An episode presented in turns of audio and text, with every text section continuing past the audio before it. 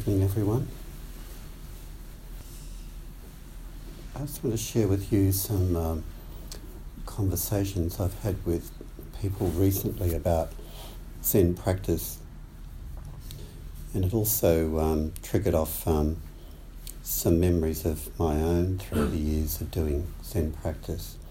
But to, in one word, what I'm trying to describe through these uh, different conversations and information is that Zen practice is a process of unraveling.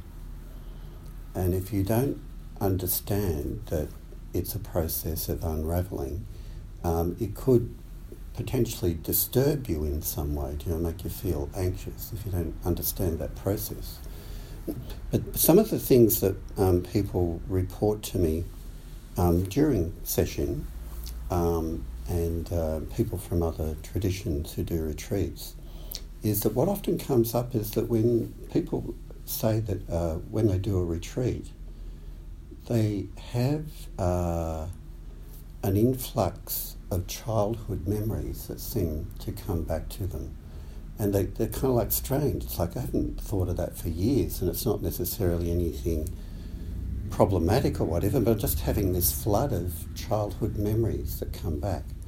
And people even tell me that um, people who've grown up in other countries where they speak another language, let's say, for example, like Germany or France, and they learnt that language there, and then they come to Australia and have spoken English for the last, mostly for the last, you know, 30, 40 years or whatever.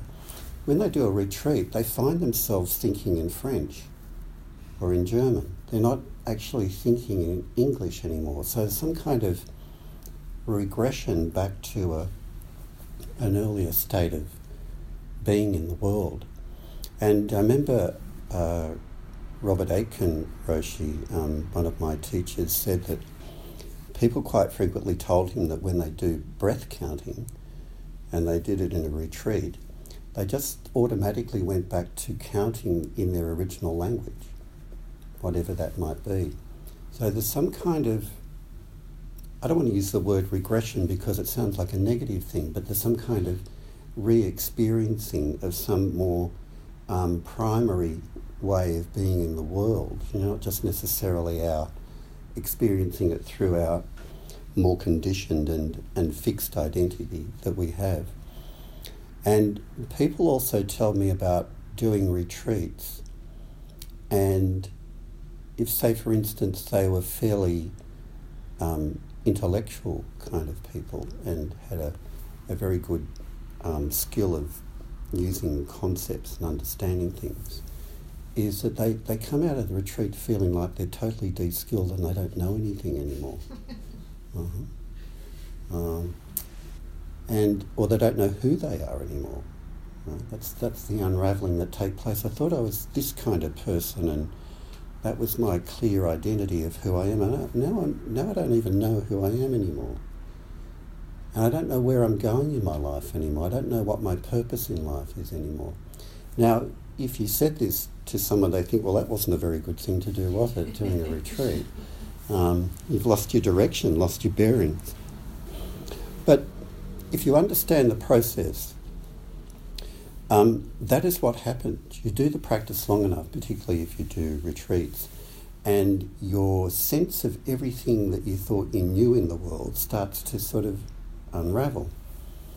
And what is actually happening in that process is that we're getting back to some more primary way of being in the world and perhaps um, touching base with a, a non conceptual way of being in the world um, and that's just the primary um, groundless ground of being, if you want to put it that way. That's touching base with what we refer to as emptiness, the experience of emptiness in, in Buddhism, which is not empty space, um, but it's a space in a sense that's empty of concepts that separate things out into this and that and purpose and meaning. And if we dwell in meditation long enough, we sit in that place, and um, most human beings wouldn't realize it, but I think most human beings are running away from that place. it's a bit disconcerting, you know, that sense of no purpose, everything's just purposeless, everything's just transitory momentariness coming together and passing away in each moment. And who am I in all of that? And what is the reason why I'm here? Uh-huh. They can be disconcerting questions to a human being. And I don't think I think people fill their lives up with projects, you know, and drama and excitement and so on. Often, even though they don't realise it, they're running away from that, that sort of place inside of themselves which we refer to as emptiness. Because when they go there, it's kind of disconcerting. Makes people feel uncomfortable and they want to just fill it, fill the space up again with something. Um, but if you understand the process, and you recognize in a sense that that's something that you've been scared of all your life, like being scared of death, and you're actually filling your life up to escape from it, then what we're actually doing in Zen practice, we're deliberately sitting in that place. That's what we're doing. We're, we're intentionally sitting in that place where there's no purpose, there's no concepts, um, there's no rationale. And if we sit there long enough, um, we see we actually experience it as something which is playful and connected and joyous, and is a source of great, great uh, uh, love, you know, and, and, and connectedness in the broader sense with life. And then out of that, we bring that back into our life in some way. Um, but if you don't, if you're not used to it, you know, and you don't understand that there can be fear involved in actually getting to that place, then you can often misconstrue what the practice is, and people then think that um, there's something wrong with me, or I've done something wrong, or whatever.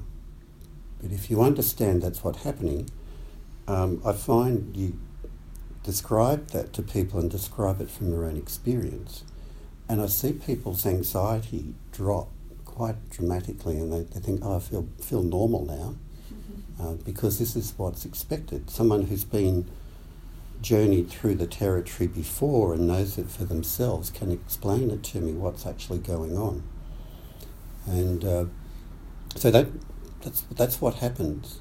And then if you have experiences, particularly in retreats, where um, you feel a bit sort of rudderless and purposeless and de-skilled, um, it's, it's not a bad thing because what happens is that you probably will you will get those skills back.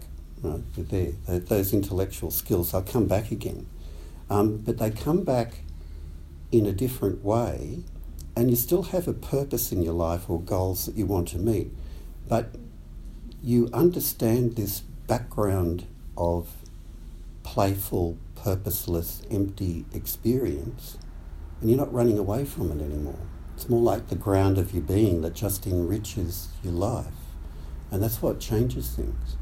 So the experiences you get, even out of, you know, a period of meditation or, or a retreat, is something you, you touch that ground, and then what your challenge is, is to integrate that with your everyday life again.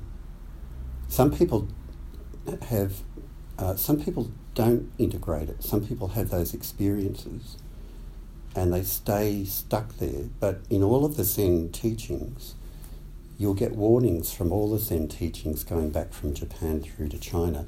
Don't get stuck in the absolute. Don't get stuck in that non conceptual, peaceful, calm place there. That's, you've got to integrate that back into just the hurly-burly of everyday life again. Mm-hmm. And then, then the practice is really integrated and working in your life. It's not separate from it. But there are some of the challenges um, that come with practice. It's disconcerting at times, um, but if you if you stay with it and you stay with it, particularly where you're supported by a sangha or a teacher rather than just doing it on your own, um, then you have, have a way of actually understanding it and working through it until you actually become grounded in not knowing rather than grounded in knowing.